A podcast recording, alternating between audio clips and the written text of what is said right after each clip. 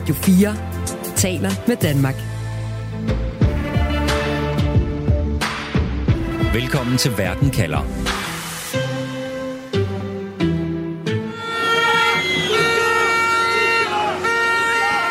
Det her, det er lyden af Israel i krise. Utilfredsheden med premierminister Netanyahu når nemlig lige nu nye højder. Selv hans politiske allierede er begyndt at gå imod ham, og tusindvis af demonstranter er lige nu på gaden i Jerusalem og i en række andre israelske byer. De frygter for demokratiet og for Israels sikkerhed. Og i de her dage, der vil de vise sig, om deres protester og oprøb bliver hørt. Og derfor spørger jeg i dag, hvem vinder kampen om Israels fremtid? Jeg hedder Stine Krohmann Dragsted. Velkommen til Verden kalder, programmet, hvor vi stiller skarpt på et aktuelt spørgsmål om verden, og på en halv time giver dig svar. Du lytter til Radio 4. Og lad os gå direkte til Tel Aviv i Israel, hvor du befinder dig, Jotam Konfino. Velkommen tilbage til Verden kalder. Tak skal du have, Stine. Du er journalist i Israel, hvor du også er bosat, og du dækker landet for en række danske og internationale medier. Jotam, situationen i Israel udvikler sig løbende. Altså, i dag har vi hørt om borgmestre over hele landet, der har indledt en sultestrække, lufthavne og havne, der har været lukket på grund af massive strækker, som er blevet kaldt, og som har ramt hele landet. Øhm, og imens så fortsætter israelerne altså med at gå på gaden. Vi, vi skal høre fra en af dem lige om lidt, for altså at demonstrere imod en reform, som vil give premierminister Benjamin Netanyahu og hans regering mere magt over Israels domstole. Jotam, hvordan vil du beskrive den tilstand, som landet befinder sig i lige nu? Øh, kaos og vanvid, tror jeg måske er de to ord, der er bedst at beskrive, til at beskrive situationen lige nu. Hele nationen sidder og holder vejret lige nu, og simpelthen venter på, at premierminister, premierminister Netanyahu vil komme med en udmelding. Altså, hvad er det, han vil gøre? Vil han stoppe de her reformer, sådan som at vi har hørt siden i morges? Det er blevet lægget til de israelske medier, at det er det, han har intentioner om. Eller vil han fortsætte med reformerne? Det er simpelthen et af de, et af de mest afgørende uger i Israels historie, vi går ind i lige nu. Og som du også nævner her i indledningen, massestrækker over hele Israel øh, som simpelthen har fået landet til at gå i stå på mange områder. Så en virkelig kaotisk og vanvittig situation, vi står i lige nu. Og de her masseprotester, der altså fortsætter imod Netanyahu, imod den her omstridte domstolsreform, som vil indskrænke den israelske højesterets magt, blandt andet ved at øh, lave flere politiske udpegelser af dommer og gøre det muligt for parlamentet at underkende domstolens afgørelse. Modstandere af reformen, de siger, at den smadrer Israels demokrati, og nogen kalder det endda for et kupforsøg. Men øh, Netanyahus regering siger selv, at den egentlige trussel mod demokratiet, det er Israels højeste ret, som regeringen mener er blevet elitær og helt ud af trit med befolkningen. Jotam, de her protester, hvor store har de vokset sig til? Jamen, de startede med at være et par tusind i den første uge, efter at justitsministeren annoncerede, hvad for nogle reformer man har, ind, man har tænkt sig at indføre, til at være 100.000 af mennesker, ikke bare én gang om ugen, men stort set dagligt nu. Altså da det var aller, aller størst, nåede vi over 600.000 mennesker, der var ude og protestere. Og de seneste par dage har der folk jo nærmest altså ikke gået på arbejde. De har bare gået ud på gaden, altså dem, der deltager i øh, demonstrationerne. Det vi ser lige nu, det er, at regeringen øh, opfordrer højorienterede vælgere, dem som støtter reformerne, til også at gå ud og demonstrere, altså at moddemonstrere. Det er første gang, vi ser regeringen opfordrer til det. Så lige nu, der er der altså nogle meget yderliggående højrefløjsorganisationer, som har anmeldt deres ankomst i Jerusalem øh, i aften, hvor de vil gå ind og fortælle de andre demonstranter præcis, hvor landet ligger. Og det er altså sprængfarligt, og det er jeg sikker på, at Orion han kan fortælle mere om. Ja, lad os uh, tage til, fra Tel Aviv, hvor du befinder dig, uh, Jotam, til Jerusalem, hvor Orion han befinder sig. Orion han er israeler, han hedder Orion Weiner, og han er på gaden for at demonstrere imod Netanyahu, imod de her domstolsreformer. Orion, welcome to the program. Hi, thank you for, for having me on. Orion, where are you right now? What's happening around you right now? So right now I'm in Jerusalem, uh, right near the Israeli parliament, and I can see a lot of like pro-reform protesters coming, converging on the area. Um, while there are still uh, some remnants of the earlier anti-reform protests uh, coming down here, and I can already hear some of the rhetoric uh, uh, against the, anti-reform protesters uh, from the pro-reform protesters shouting things like Nazis and uh, you know really asserting themselves here. Um, hmm. I just hope it doesn't get violent because I feel like that there, there, that there's a mix of different protesters, both anti and pro judicial reform here. So um, I guess we'll have to see how this plays out. But I really hope that nothing violent happens and it stays calm for now. Så Oren han fortæller altså, at han er lige nu på gaden i Jerusalem, øh, hvor, her, hvor der er kæmpe demonstrationer foran knæsset, altså det israelske parlament, imod denne her domstolsreform for at kræve, at, øh, at den bliver droppet. Men samtidig er der altså også nu en moddemonstration og nogen, der støtter reformen, som er kommet på gaden. Og det, som Oren siger, det er, at han, han kan høre allerede, at der er sådan voldsomme udvekslinger mellem de forskellige øh, grupper af demonstranter. Han håber, at det ikke bliver, bliver voldeligt. Og jeg kunne godt tænke mig at spørge Oren, fordi øh, premierminister Netanyahu har nemlig i dag på Twitter været ude at sige til alle, demon, alle dem, der er på gaden og demonstrerer, at han vil have, at de skal opføre sig ansvarligt og ikke ty til vold. Oren, Benjamin Netanyahu called on you, called on other protesters in the streets in Jerusalem to behave responsible and not act violently. What do you say to that message? And, and are you afraid that things can turn violent? Um, so first of all, I am absolutely concerned things can turn violent. I mean, I see the kind of rhetoric and the way they're aggressively coming down the hill uh, to protest, you know, pro the judicial reform. I know that a lot of a few protesters I spoke to who were there like definitely feel afraid and some protesters in Tel Aviv who wanted to come to Jerusalem who I work with for example were afraid to come out because they're concerned that you know this could get very violent and you know, the right wing is very, and the voters of the coalition parties are very frustrated with how Netanyahu is potentially going to stop uh, this reform. Um, but in general, to what I have to say to Netanyahu, I mean, obviously he's just saying something, you know, saying something that you know to try and keep the peace because he's trying to play a balancing act to not upset the minority. But I think you could say that it's a little bit too late for that because he's concocted the situation with his coalition partners where it could potentially turn violent mm. uh, with this judicial overhaul. Okay, så, så Oren fortæller altså her, at han er bestemt bange for, at det her det kan ende voldeligt nu, hvor vi altså også ser højorienterede grupper i gaden, samtidig med, at vi har grupper, der altså demonstrerer imod denne her reform af domstolene. Også fordi han siger, at de her højorienterede øh, grupper, som altså han kan se nu komme ned imod dem, han ligesom øh, demonstrerer med, de er enormt frustrerede. De er bange for, at Netanyahu han vil droppe den her domstolsreform. Altså han er så presset, at det kan være, at øh, den bliver sat på pause også, og det er de enormt vrede over. Og så mener Oren, at det er for sent det her med, at Netanyahu går ud og siger, at nu skal man være fredelig og opføre sig ordentligt, fordi at, øh, han, han mener altså selv, at det er Netanyahus øh, fejl, at øh, landet står i den her situation nu. Oren, can you hang, hang on a little bit? Let me go back to uh, your time again in, in, Tel, sure, in Tel Aviv. Yeah. Um, your time, sure. Prøv lige at, og nu hører vi jo om to forskellige grupper, der demonstrerer her. Det er lidt svært at finde rundt i alle de her forskellige grupper. Altså, hvem er det, der demonstrerer? Fordi i lang tid har vi jo sådan lidt firkantet kunne sige, at de religiøse og konservative israeler, de støtter Netanyahu, mens dem, der på gaden, de er imod Netanyahu og hans regering. Hvordan ser det ud i dag? Jamen, det er jo også i store træk rigtigt, men altså dem, der går på gaden lige nu, det er jo altså alle typer af mennesker i det israelske samfund. Det er både venstrefløjs og højrefløjs demonstranter, så er det sekulære og religiøse, ikke ultraortodoxe, men religiøse, og så er det øh, unge aktivister og ældre mennesker, så det er en meget bred palet af folk, der går på gaden.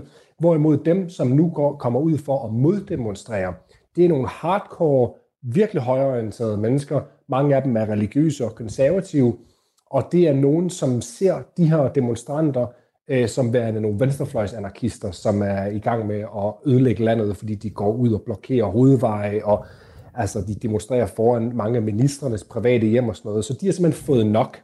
Øh, og nogle af de organisationer, som er indblandet i aften, en af dem, det er en organisation, der hedder La Familia, som er ekstremt højorienteret, meget racistisk i sin, øh, i sin natur, og faktisk en del af en af de fodboldklubber i Jerusalem. Altså, det er en fanklub i, i, i Jerusalem. Den er meget nationalistisk og afskyr palæstinenser og afskyr venstreorienterede israeler. Så de har meldt deres ankomst i aften blandt andet, og det er lige præcis derfor, Øjen han siger, han er bange for, om det her det kan eskalere ind i vold. Mm. Oren, can I ask you, uh, because some of these people who are frustrated on the far right, um, you could say they have a point in, in the way that this is a democratically elected government who are now, you know, have a mandate to push through a, a reform of the judicial system. Do, do you understand at all why they are frustrated that the government they elected cannot push through the reforms that the government think is necessary? I mean, yes, I do understand their sentiment. I mean, they said that their claim is that for a long time, the what they claim to be a leftist activist court has been, you know, um, acting uh, to suppress more pro right wing their kind of political ideology, kind of laws or uh, moves.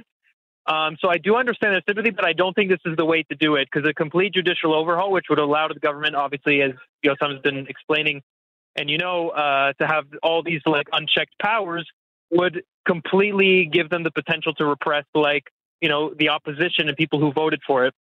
Do you think it's undemocratic? So, I, I, so yeah, I think it is a fair point of them to, to make to feel this way, but I, I think a compromise on the reforms judicially to help them push the needle more, a little more in the direction that they believe is fair. I, I can sympathize with that absolutely, but I think ex- uh, this is too far of an extreme response to their to their anger that's been ha- brewing for years.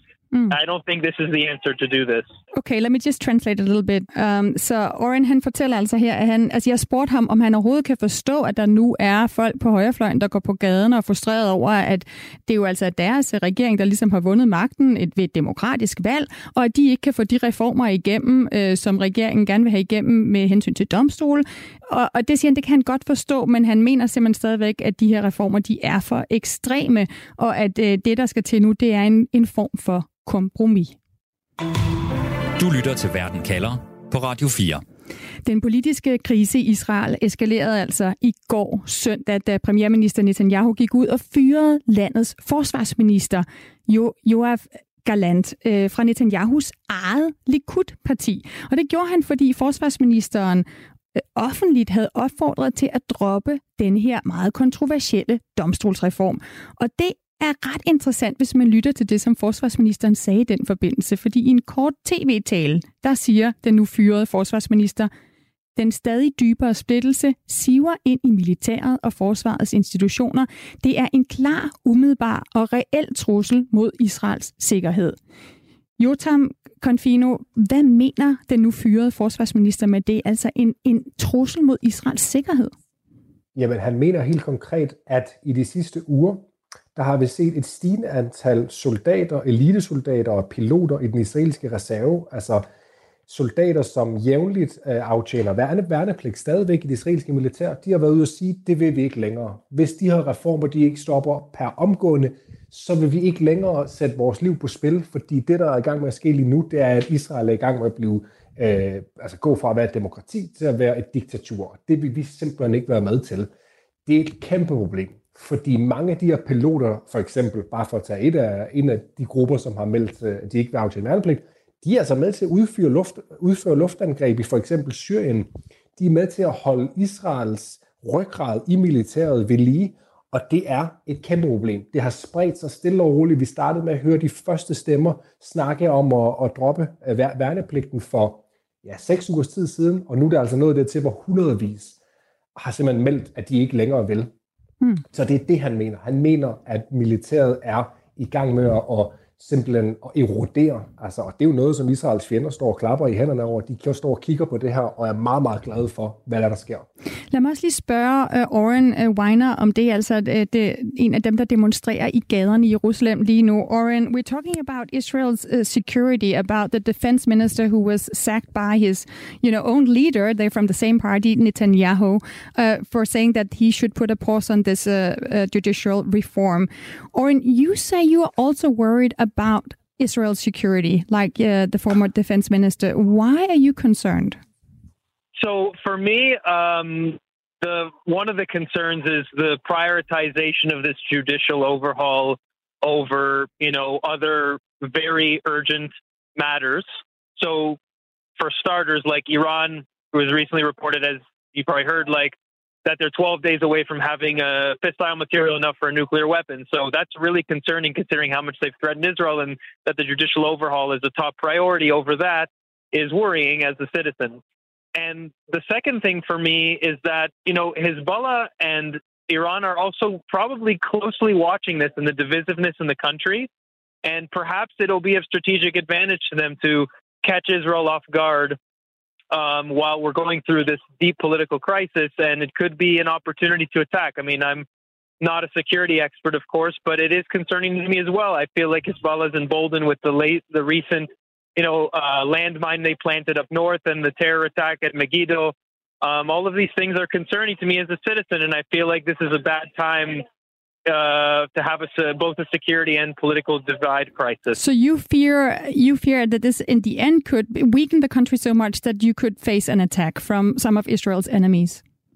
Uh, absolutely, I, am sure. I, I, believe, you know, I don't know, but I believe that uh, they're watching this closely, and and uh, they could very well be planning something, and who, who knows? But um, I think hmm. this is, uh, you know, on, on the other side, you could argue that is the one thing that unites Israelis is uh, is war, so that could actually play strategically, maybe not to their advantage. But either way, it's concerning that uh, we look weak in the face of our enemies right now, and that, like I said before, that security is in in light of the nuclear problem is not a priority over this judicial overhaul. At least it seems that way.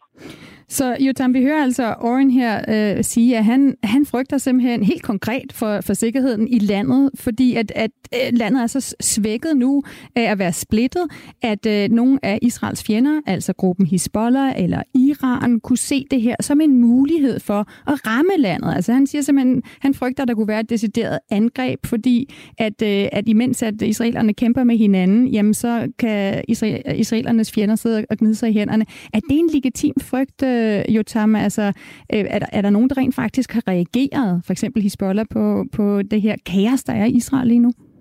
Ja, Hezbollah har været ude og sige, at Israel når ikke at fejre sin 80-års fødselsdag. Israel fylder 75 øh, her til maj, og det vil sige, at han spår, at inden for fem år, der er Israel øh, opløst, simpelthen på, enten på grund af en borgerkrig, eller også er det blevet udslettet af en fjende.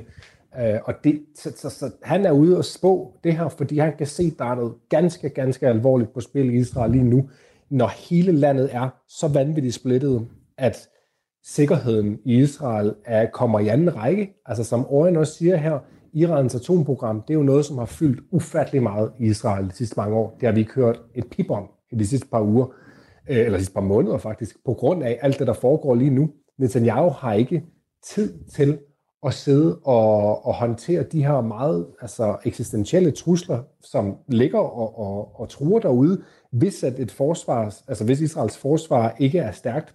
Altså Israel er ikke eksisten, eksistentielt truslet i det hele taget, men hvis man ikke har et militær, som er intakt og som er stærkt, så er Israels eksistens truet, og det har han ikke tid til at sidde og, og håndtere lige nu. Så, så det er et problem, og det er også derfor, vi hører, hører tidligere militærchefer mange af dem, til det premierminister og så videre, advarer omkring, hvor, hvor sindssygt alvorligt det er at have en situation, hvor man, hvor sikkerheden og de forskellige fjender, der nu er rundt omkring, de kommer helt i bagerste række. Hmm. Og det her taler vi jo altså om folk, som egentlig bakker, altså politisk bakker den her domstolsreform op, men siger, at det, nu kan vi simpelthen ikke gå videre med den, fordi at det kaos, den krise, den splittelse, der er i landet, det tror Israels sikkerhed. Lad mig lige vende mig en sidste gang imod Oren øh, Weiner, som altså er en af de mange israelere, der lige nu er på gaden i Jerusalem og ude og demonstrere imod Netanyahu og hans regering. Oren, before I let you go, do you believe that these protests make a difference? Only time will tell, to be honest. Um, but I do believe that it's the only tool we have. It's the only power we have to do anything. And we're going to do that by means of peaceful protest. And I think that it absolutely will make a difference. It has, to a small degree, so far made a difference. You see what's happening within the Netanyahu's party ranks, that there's some dissent now, and that he's considering very strongly stopping the uh, stopping the reform. But that's all we can do is keep protesting, making our message heard, and uh, and you know we believe that we will effect change. Yeah, are you hopeful that uh, you know you and other protesters will win what is being called now the battle of Israel's future? Um, yeah, I mean, to me, win doesn't necessarily mean just you know getting this canceled, but also like helping bridge the divide between the people. I think this is really terrible in a difficult political situation and social situation, and I hope that um, we can reach a compromise at least if we make the overhaul that or some changes that they're not as nearly as dramatic, and that there's an understanding between both the left and the right in Israel that we're doing something that suits the entire population. And I really think through these protests we can do that. Thank you so much for taking time, Oren, and, and take care in the streets in Jerusalem. Thank you so much. I appreciate you having me on. Have a good day.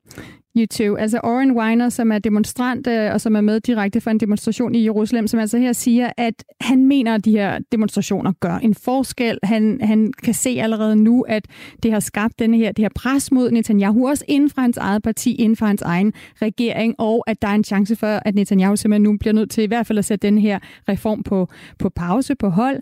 Øhm, og i, i forhold til fremtiden, så håber han, at ham og et folk på gaden, at de vinder i den forstand, at der findes et kompromis kompromis, altså at venstrefløjen og højrefløjen på en eller anden måde kan blive enige om, at, øh, at man måske laver mindre dramatiske forandringer, når det gælder domstolene i Israel. Radio 4 taler med Danmark. Jotam Konfino, du er stadig med os fra Tel Aviv. Vi har set, hvordan den her situation i Israel har udviklet sig hele weekenden, hele dagen i dag. Hvorfor er det egentlig, at premierminister Benjamin Netanyahu pine død vil have den her omstridte reform igennem, når så mange er imod? Jamen det er der jo et helt klart øh, svar på, fordi hvis man kigger på, hvordan Netanyahu i, i de sidste mange år har øh, anskuet højesteret, så har han jo faktisk været en stor beskytter af dens uafhængighed. Han har flere gange sagt til nogle af de mere radikale medlemmer i Likud, altså hans Likud-parti, som gerne ville have svækket højesteret, dem har han sagt til dem, nej, det, det, vi skal ikke røre ved højesteret. Det gjorde han altså frem til omkring år 2017, hvor han så blev anklaget for korruption i tre forskellige sager. Efter det, der fik pipen altså virkelig en anden lyd. Så så han lige pludselig højesteret som en institution, der var i gang med at føre en heksejagt mod ham, og som i sidste ende ville kunne Øh, smide ham i fængsel i 10 år, hvis han blev kendt skyldig i de her sager. Så han har ændret hele sit blik på højesterets rolle i samfundet radikalt, og derfor er han i gang med nu at vil indføre de her reformer, fordi han simpelthen er bange for, at hvis han ikke svækker højesteret, jamen så kan han i sidste ende ende i fængsel. Han bliver nødt til at have en højesteret, der ikke kan pille ved nogle af de lovforslag, han gerne vil have ført igennem, såsom at gøre en siddende premierminister immun for rets, over for retsforfølgelse. Hmm. Så øh, der er nogle helt klare interesser her, og det er også det, der gør det, at Rigsadvokaten har sagt, du er simpelthen i interessekonflikt, du må ikke have med de her reformer at gøre. Det har han sagt, det blæser jeg på, det gør jeg alligevel. Det vil sige, det er faktisk en ulovlig handling, han har gang i lige nu, hvor han er direkte er direkte involveret i de her reformer. Hvor stort er presset så på Netanyahu nu? Altså har han overhovedet flertal i parlamentet til at få de her reformer igennem? Ja, men det har han på papiret. Der er jo kun altså, forsvarsministeren, som officielt har været ude at sige, at øh, han ikke vil støtte det her i den måde, som det bliver fremført på. Der er to andre i Likud-partiet, som har sagt, at de støtter op om forsvarsministeren. Så Netanyahu har stadig på papiret 61 mandat, mandater bag sig. Men lige nu faktisk kan jeg så øh, lige bringe nogle breaking news her, at øh, den nationale sikkerhedsminister åbenbart har gået med til at lade Netanyahu udskyde de her, øh, de her reformer, simpelthen give noget tid til nogle forhandlinger. Det er faktisk en ret stor nyhed, fordi han er en af de mest hardcore typer i regeringen. Det er Itamar Ben-Gvir, hedder han. Han kommer fra et parti, der hedder Jødisk Magt. Og han har altså pinedød de sidste par uger sagt, vi skal overhovedet ikke give efter for de her demonstrationer. De er terrorister, de er anarkister. Nu vender han altså på en tallerken her til aften, og til synlædende på grund af en eller anden form for studiehandel, hvor han har fået, fået sikret sig nogle ekstra midler inden for hans ministerie. Så øh, det kan være en afgørende udvikling i hele det, vi snakker om lige nu. Altså mm. det kan være, at det ender med, at det får, det får Netanyahu til i aften og erklære, at han vil sætte reformerne på pause. Vi taler om reformer, vi taler om reformer, der bliver sat på pause. Vi taler om Benjamin Netanyahu, og hvorvidt han kan beskytte sig for at komme øh, i fængsel, fordi han er anklaget for korruption, og hvorvidt han overhovedet må blande sig i den her domstolsreform. Men jo, Tam, vi taler jo også om Israels fremtid, og, og der bliver brugt store ord som, at, at demokratiet vakler og kupforsøg osv. Er det her en kamp om Israels fremtid? Det er det på alle ledere og kanter. Det her det er en kamp om Israels fremtid, om Israels natur. Hvad for et samfund det skal være? Skal det være et, et normalt klassisk demokrati med en tredeling af magten, eller skal det være demokrati eller Ungarn og Polen og Tyrkiet? Øh, det, det er simpelthen et meget eksistentielt spørgsmål, som mm. Israel øh, lige nu øh, simpelthen bøvler med. Og det gør det, fordi at det er simpelthen et land, der er, er, altså er fyldt med så mange forskellige typer af mennesker. Altså øh, meget, meget mere mangfoldigt end for eksempel Danmark. Nogle virkelig anderledes mennesker, som side og side har forsøgt at eksistere sammen i 75 år, men som nu virker til, at de altså ikke kan finde øh, nogen løsning på, hvordan at Israel skal sammensættes. Så et afgørende øjeblik i Israels historie, Jotam, hvis jeg skal have, skal have din konklusion, jeg ved godt, det er et svært spørgsmål, men dit bud i hvert fald på det spørgsmål, jeg stiller i programmet i dag, hvem vinder kampen om Israels fremtid?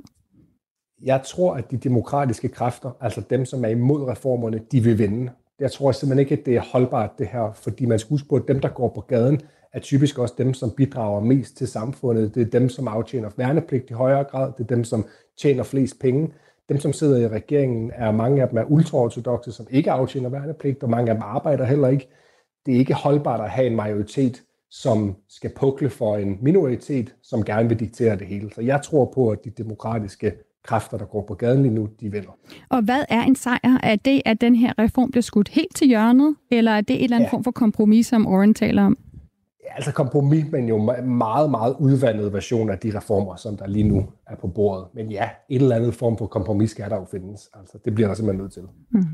Tusind tak for den vurdering, Jotam Konfino, altså journalist i Israel, hvor du også er bosat og dækker landet for en række danske og internationale medier.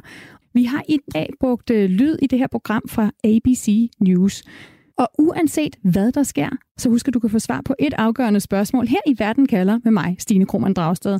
Vi sender live mandag og torsdag, først en halv time om en aktuel sag i Verden kalder, og så får du 30 minutters Verden kalder perspektiv, hvor jeg sætter et spørgsmål om verden ind i en større sammenhæng og giver dig svar. Husk også at følge Verden kalder som podcast. Det gør du ved at trykke følg, når du har fundet Verden kalder podcasten, for eksempel på Radio 4's app.